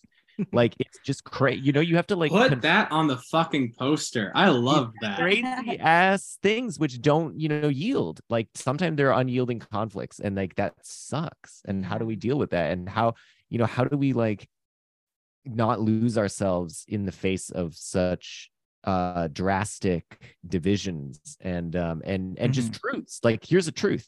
These two people probably shouldn't be together. And like damn that sucks. And now we have to deal with that. And and i think but i think it's interesting that that you know there's no divorce on the other side. And but but Mm. maybe there should be. I don't know. You know i think yeah. Yeah. I mean, I think aside from the divorce part, what what Termeh is going through is what we all, you know, a much more dramatic and, and wrenching experience that we all go through is like when, in adolescence, we realize our parents are people yeah Are people. and deeply flawed people. yeah But also that like to love a person, but whether you're born into a family or you elect to love somebody is like a, a hazard to your heart and maybe even a moral hazard. Yeah. Like Termeh's loss of innocence is and is and in realizing that her parents are these flawed people. And also like she goes and has to lie Yes. to the investigator. she doesn't Mhm. have to she chooses, She to. chooses to. You're right. She Like, chooses to. she Right. chooses to because she loves her father. Yeah. And to Mhm. love somebody means sometimes you you have to compromise you have to compromise and you have to rip your soul in half and you especially like i don't know where she where her religious you know views are but when she's weeping in the car like she might be thinking about hell she might be thinking Mhm. about you know what that means for her soul Well, and she didn't um, swear on the quran you know, right like this was- you know this is um these are some she had to make a really for sure really hard choice in that moment and i think you know realizing that love is not just a safe shelter but like a, a hazard and something that can Yeah. Can hurt you and can and can compromise your your deepest held beliefs yeah you could is just just tough. imagine it like this like like you're taught as a kid to just do the right thing you know unquestioningly and like love is the love will solve all your problems and now she's just realizing wait all that's a lie yeah but yeah they're saying if we were told Yeah. as kids love will solve your problems just and the truth right and Yeah. then turns out like what is the truth and is telling the truth always a good thing if we want to simplify that even further, it's like honesty is the best policy. And it's like if that lesson is instilled to us when we're kids, All right, and Mr. Draper. to my I know I'm ve- I, I listen, I, I'm going for uh, Hi, my name is Mr. Draper. I'm your substitute teacher for today. One of my guiding principles is honesty is the best policy. I should come out and and uh, come clean. I'm coming for Justin's job. So that's that's sort of my uh, with that that's my audition now. Um that's, that's, but- is that what you do like you just tell people Uh, start out like don't lie You're right. God is dead. Honestly, the oh definitely policy. the first thing is that you have to all sign a god is dead not, uh, you have to sign the petition before we can even go, go further Can we demand that our bits go into your podcast? Because you need to drop a duck God's not dead, like a little, just a little ditty there, just a little Yeah. bit of. God is good. All the time. And all the time. God is good. wait We can, we can work something out. We can work yeah, something yeah, out. yeah. 2010s movie hold on Oh god, Yeah, you I'm sure. Oh my up God. for fucking vice, Justin. you won't Yeah. let me do it on our podcast I won't. But you- laura refused have you guys done it Oh. no, Why would they? that's fantastic. God- God's not dead. God's not dead. Two. God's not dead. A light in darkness. You got three. You should. We got you three. potentially. Justin, is God's this gonna be really our not third dead. complete for you? I was gonna say. I'm Um, so sorry. You were saying Oh my you were doing gosh. a good job No. because you said honesty is the best policy. Yeah, we were all just it was bits we were upon just bits. we were just dogpiling you for saying honesty is the best policy. Yeah. What? Have you watched the separation? I think- Honestly, it's complicated. I'm gonna say something really thoughtful, Jack. Let's let's return to that. um yeah that's that's sort of my takeaway if if justin is saying life is is hit with if if you're you're hit by a baseball bat you know that's that's my like poster tagline so many pictures classes should start like sending us checks um but i no i think um if Termeh is thinking about telling the truth will benefit her and her family then that is who she thinks Nader is trying to act the best as is the truth teller. And what she understands is the truth, and what she understands as a lie may be more complex than that because that's her dad. And her dad is the one that is telling the truth and is doing the right thing because that's all she knows right now. That's all I was gonna say. Okay, I think I real I think I got it all out. In the in the words of Will Smith from the film Concussion, Oh tell my the god. truth. Okay. Oh my god. Tell the truth. Thank God you did not do the accent. No, I I made Yeah, it. a- I I was- made I it was just- a point to not do the fucking voice. I, I froze for a second. Um yeah, you're like, am I gonna have to cut this? Am I gonna have to cut this? let's go to favorite scene. Does anyone I will have go first because I just want to get this out of the way and just Oh, sure. be a fucking asshole about it. I'm gonna take the ending. It's Oh. truly one of the most heartbreaking things I've ever seen in cinema. It makes Yeah. it. I mean, obviously, I haven't seen it. I haven't seen this movie in three years, and I'm I don't know when I'm ever gonna rewatch it again. But it has stuck with that scene has stuck with me since I saw it. Well, I thought you were gonna just- rewatch it for this. I know. I and I kind of thought so too. But I just Not to like dig at you. it. I was just gonna No, say. no, no, yeah, it's- yeah, no. I don't. I almost always, unless I've seen the movie like a month or two ago, I Mm. almost always, always, always rewatch it. But this time, Hmm. I just couldn't get myself to do it because I just. I mean, it's not like the most painful movie in the world, but it's just something I didn't really want to watch. Um, well like and- i like i exposed us for next episode it might you know top us for for uh painful viewings Oh right, Amore. Right. Yeah. But I haven't seen that, so I have I have to. Amore, that that's that, that. Amore is different. Amore is the yeah. one about the pizza guy who. Uh, that's right. I think that I think they're the same. I think yeah. Okay. Yeah. Yeah. Yeah. Yeah. yeah. Right. Uh, so do, Jack do guys... doesn't know the difference between movies. That's we've yeah. been trying to figure this out. Yeah. Yeah. Um. Uh, but no, I think that ending is just.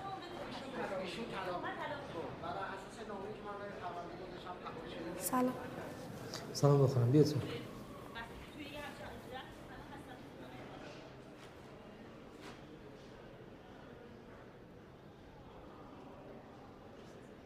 خب تصمیم چیه خانم؟ پدر مادر گوشن به عهده خودت که تصمیم بگیر حالی که دارن جدا میشن از این بعد با کدومشون می‌خوای زندگی کنی؟ با بابات می‌خوای باشی یا با مامانت؟ تصمیم تو گرفتی یا نه بابا؟ بله. بله؟ نه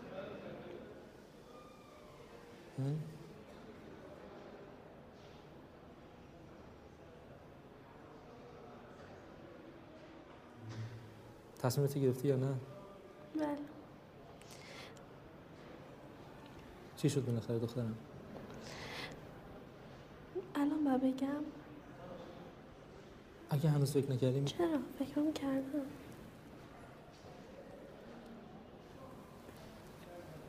اگه هنوز فکر نکردیم می‌خوای یه چرا جلسه فکرم کردم؟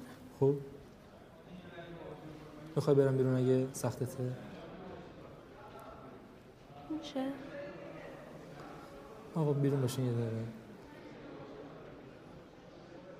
خانم شما می‌زنم بفهم بیرون.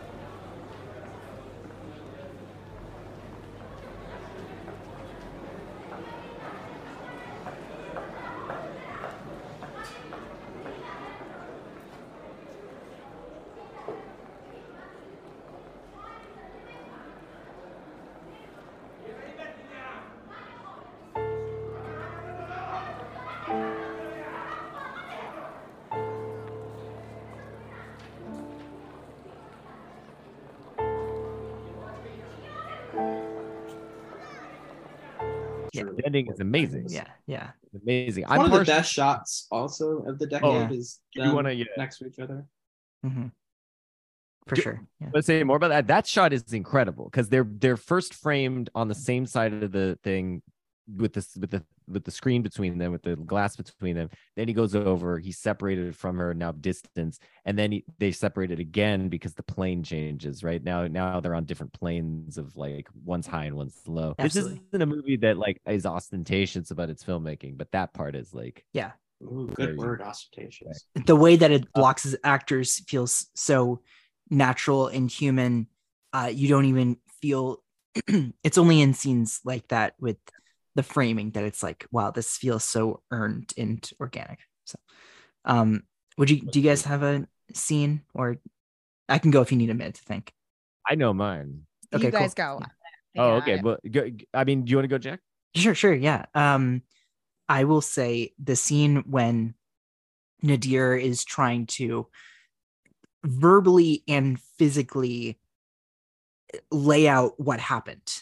There's like a police officer there, and um, Razieh is is there with the husband, and he's like, "She got dizzy," and it's like, "What?" And she responds like, "When do I get dizzy?" And and it, and it's interesting where it's like that is the level that he's going to to prove his side and we we get this this version and we still don't know if that's the right one and we don't even know if Razaz is even the the one to say that that how much of that is the truth but it's it's a matter of like we have to see it now mapped out uh, like where it happened and, and I just I'm just like now we've kind of reached the peak of of this situation when someone has to go and like reenact i think it's it's i don't know i, I just found it very interesting this time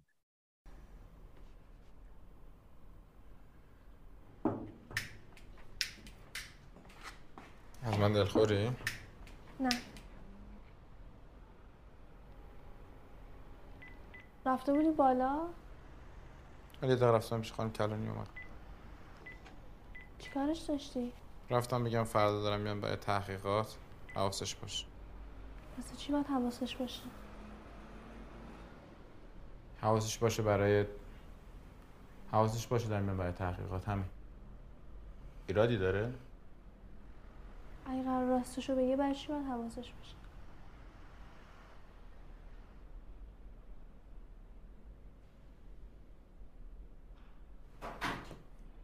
ترمه؟ نه. بیا اینجا. درس ول کن درست بیا اینجا دقیقه. بیا فکر کن من الان این خانومه. بیا. درسته؟ بیا وقتی پرت میشه صاف کنی می‌خوره به یه جا دیگه. دیگه نمی‌خوره که اینجوری بخوره اینجا. بعد بیاد اینجا. بخوره به اینجا. بعد باز بچرخه. بیاد بخوره به اینجا. بیفته اینجا. درسته؟ الان این خانم اگه من پرتش کرده باشم از اونجا باید افتاده باشه. یا رو اون پله های بالا یا اینکه میاد مستقیم مثلا می‌خوره به اینجا. ببین اینجوری که دیگه نمیخ... نمیفته که آدم. بیا الان تو خودت فکر کن پرت شده. همین مسیر رو به یه بار. خب این چجوری پس افتاده اونجا؟ من نمی‌دونم. من میگم این پرت نشده روی پله. همین. حالا بیا تو به خودت واسه اینجا. خب چرا همینا رو بهشون نمیگی؟ ببین اونا رو ولشون کن. من می‌خوام تو بدونی. برو الان.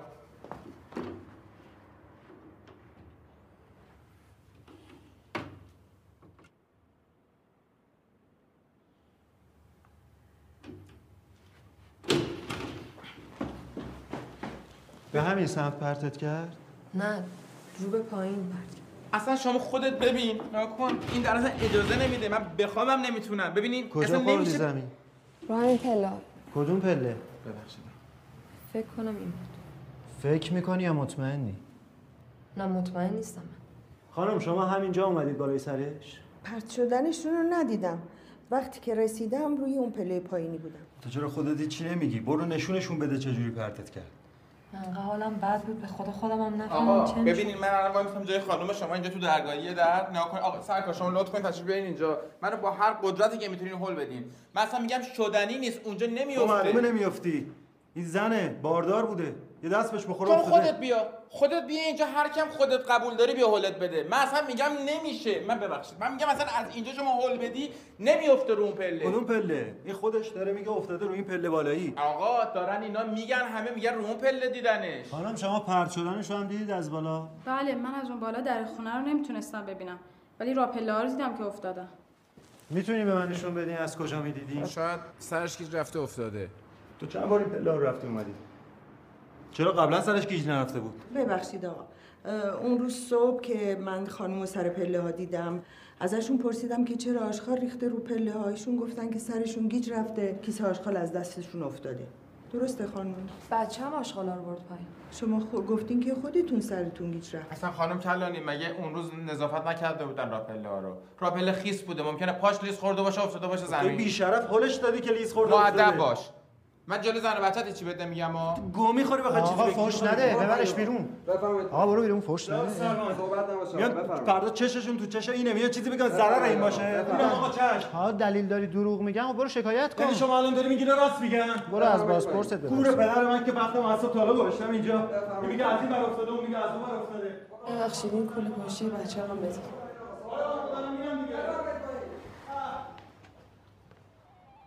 That is a great scene. All these are great. I mean, pretty much any scene is an amazing scene. Yeah. But for me, I- may be cheating. I'm not totally sure, but the two or one scene in the with the judge or the hmm. investigator or whatever, and and the the part that I love, there's two parts, and I think they're in different scenes. So actually, this may be a cheat. But the first part is Nader's they, he's just been brought in and they're questioning him and stuff, and then he's like, "Well, did you?"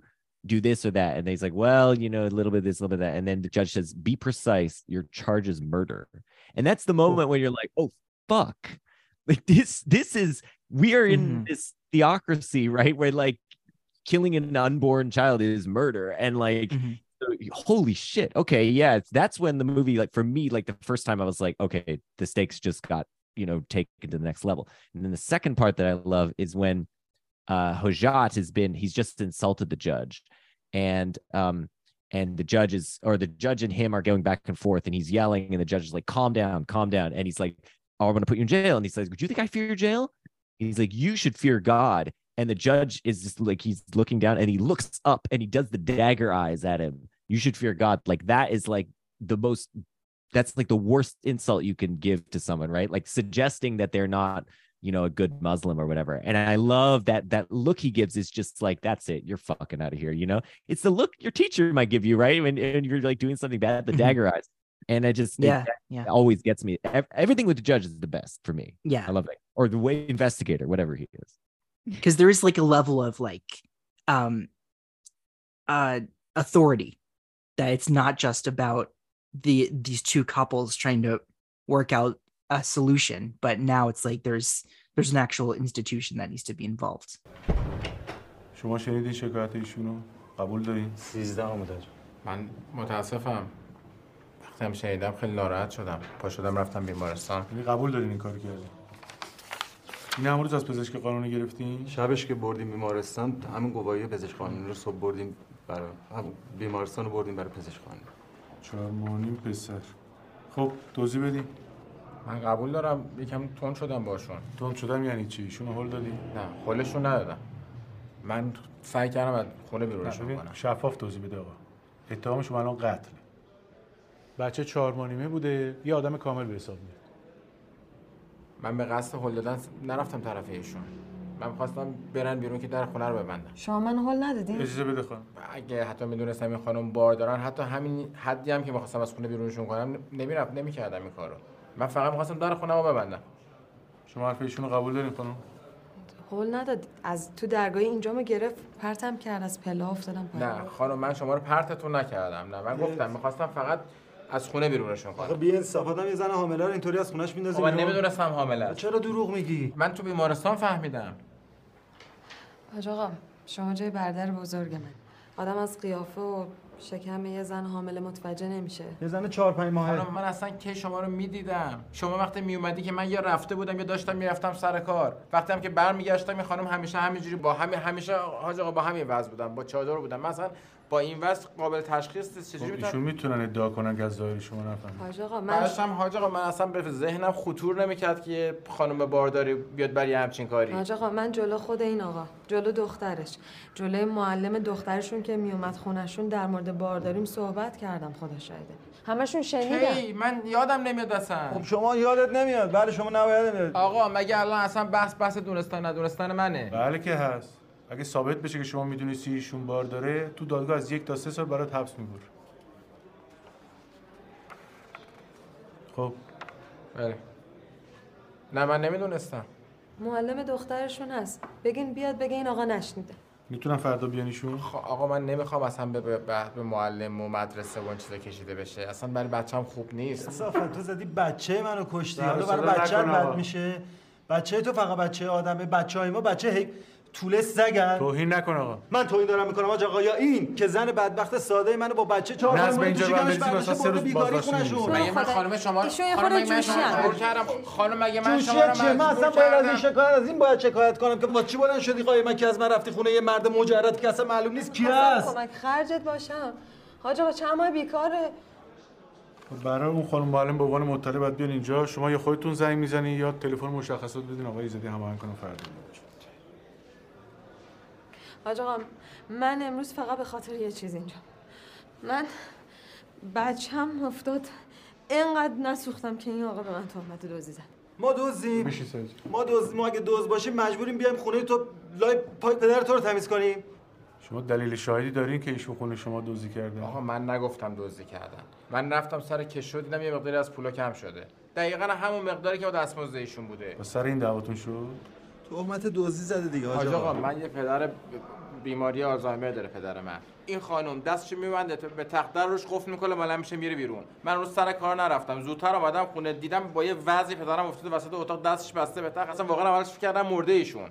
این خانم برگشتن. من تو اون وضعیت خب عرض می‌کنم خدمتتون نمیگم عصبانی نبودم. عصبانی بودم. بهشون میگم برو از خونه بیرون سماجت می‌کنه نمیره بیرون. من حاج آقا اصلا من کجا باید می‌رفتم؟ این آقا به من تهمت دزدی زده. خب من اگه نمی‌گفتم پولمو بهم بده همجور ول می‌کردم می‌رفتم. این آقا فکر میگم من پولشو دزدیدم که هیچی بر نداشتم. بشین. شما پدرتون هم آسیبی دیده؟ بله یکم آسیب دیدم چه آسیبی دیده؟ اگه آسیب دیده بود که الان شاکی این پرونده باید این آقا باشه که. بله آقای بازپرس آسیب دیدم. کجا خانم؟ ببخشید من بچم بیرونه برم یه سر بزنم زود برو زود اون درم I don't know. These are all great scenes. I don't think I have like a favorite one that we haven't already covered, except for weirdly mm. what hit me, what like I like really felt in my in my tummy this time around was when we mm. see some scenes of um Razieh um just try and do that job. and and you know the guys want the dad's wandering around. He's he's like trying to get the paper. The girl's doing something else and then the trash needs to get taken out. She's cleaning him up right? And then like she's like can you take out the trash? And then the, ba- the little kiddo is like of course taking out the trash. In the messiest way possible like is dragging just like sticky she puts her hand in it's like jam or something you know like i was just like oh my god i feel this so much. Like i trying to wrangle a three-year-old on a daily basis and the level of chaos that happens so quickly in this house is unbelievable and i'm also not caring for somebody like for a an older man who's like Yeah. you know trying paper every five seconds. Like i am feeling for her and you know I, she's like feeling clearly feeling sick. She's pregnant she's exhausted and um And it happens so fast. You're like, whoa. yeah Yeah. and um yeah and that's how it feels sometimes you know like i look around Mhm. and i'm just like how did you open that how long have you what like you know like how did this happen um, I looked away for one second, or like I just went to pee. Like, holy crap! Like, what? There's flour everywhere in my house. You know, like it's just like nuts. And Yeah. and I, you know, I um, I it's I think spending time with her and getting to sense a sense of how beleaguered she is, how how pulled in so many directions and she is, how unfair this job is for her, um, and that she can't even tell her husband that she's going to this job. I think all helps us to the moment where like she does something bad. She ties up the man to to the like to a bedpost and goes and leaves him, you know, and he could die and that was pretty bad but i also you know because we've spent time with her and how pulled she is and how much she's got going on you again have just you know Farhadi's so good at giving you empathy for every character's choice even when it's definitely unequivocally the bad cho- the wrong choice Absolutely. That's that's a really w- great way to put it. Um, امشب میخوام برم پیش این طلبکارش خواهش التماس بکنم ببینم اگه میشه راضی بشه فعلا ولش کنه بیاد بیرون پس این درم محبت کنین پشت من قفل کنین چشم خدا نگهدار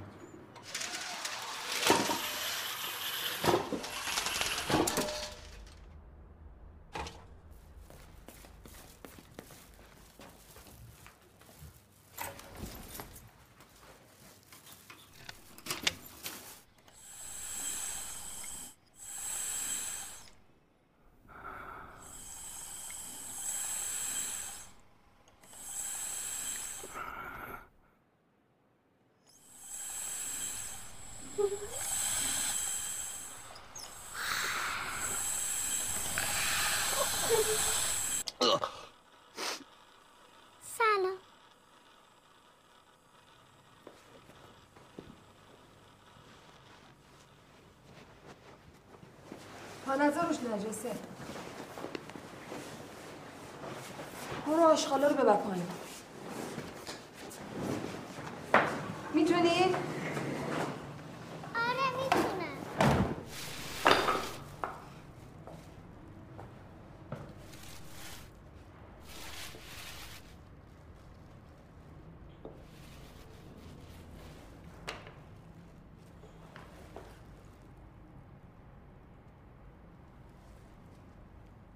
کدوم گوری برای تو من پیرم بیارم؟ در بیانی روی تو.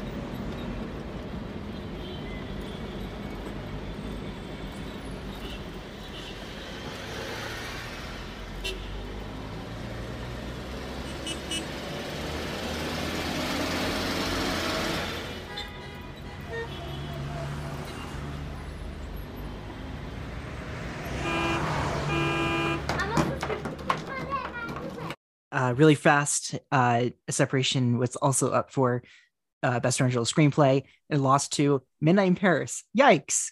And it competed against uh, Bullhead from Belgium, Footnote from Israel, In Darkness from Poland, and Monsieur Lazhar from Canada in Best International Feature categories. Um, yeah, just worth just a bit of Oscar history. Justin and Laura, thank you guys so much for being back here. Thank this you, This is Graham. a pleasure to have you, of course. Yeah. Please come back uh, for God's Not Dead, which will be our last episode. No, ever. no, no, I can't believe no, it. Yeah. It's We're gonna you're gonna have to convince me on that one. I don't know about no, no, no, I don't. because no. I'm gonna start I- saying stuff that I don't want to say publicly. I Right, right, right. I don't want to get the Christians mad. I mean, I'm, I'm, I, you know, hey, whatever. You I like how it's less sure. about covering bad movies than it is for you like self-destructing. for And that like, uh, one. yeah, yeah. for that one in particular, I feel like I would be some say, saying some Right, shit I would right, not want to say. Yeah. Shout out Um, to you, the Christian right. Suddenly the vice defense uh feels much more interesting than the Right. Not Dead defense. Right. I can. yeah, Um, I can deal with that. Yeah please promote you guys what what do you have do you, you guys have your own show tell everyone Yeah. where, where it Yeah, yeah, we we are in a separation Laura's process. wearing the shirt. I am, yeah. Cows in the field. Yeah. field.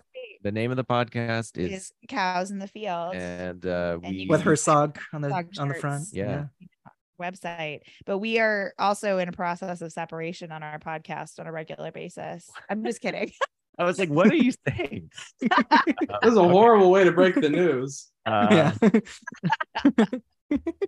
Don't tell Termeh. Um, Yeah. No. yeah, we're we're at we're at Cows Pod on Twitter. That's where you can follow us. fantastic While it still Um, exists.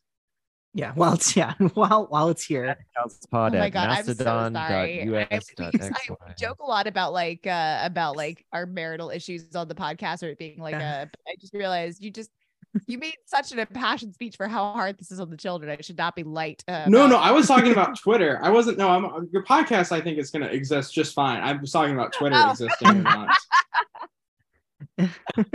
Twitter might not exist soon, so Yeah. we'll, we'll find that out. this is true that will be yeah fine. Yeah. i love thinking about that i love how that affects us finding people for this that's it's awesome um this film is not streaming anywhere usually i i tell everybody where you can find the film, but it's not. Yeah, you would think it would be like a Kanopy would have this or something, but um, it was on Netflix for a while, so it might- yeah, it sounds like one of those situations, but maybe it will pop up long after we put out this episode. But I'm on Twitter for now as well, uh, at Jack A. Draper, and I have writing on the Boston Hassle. And um, yeah, like, like we said, next episode is a more with Jordan Raup from the film stage. Everyone can follow me at Birds of Clay on Twitter as it still exists, and Letterboxd. you can follow me on Instagram at Mr. Clay Williams. You can follow the podcast Twitter account at ETT Pod. Um, you can send us an email at exiting through 2010 to gmail.com. Please remember to rate, review, subscribe. Please retweet, share it to a friend. Go go outside, run uh, run up to someone on the street, take your Oh shoes God. off, put them on your hands, start clapping them above your head with your shoe, you know, your shoes on your hands, and just start chanting, "Listen to exiting through the 2010s." And cows in the And- fields.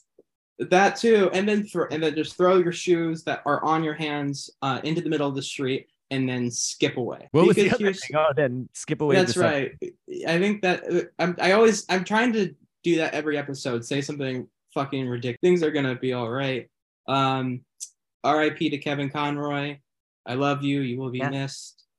Um and as always we'll catch you next time on exiting through 2010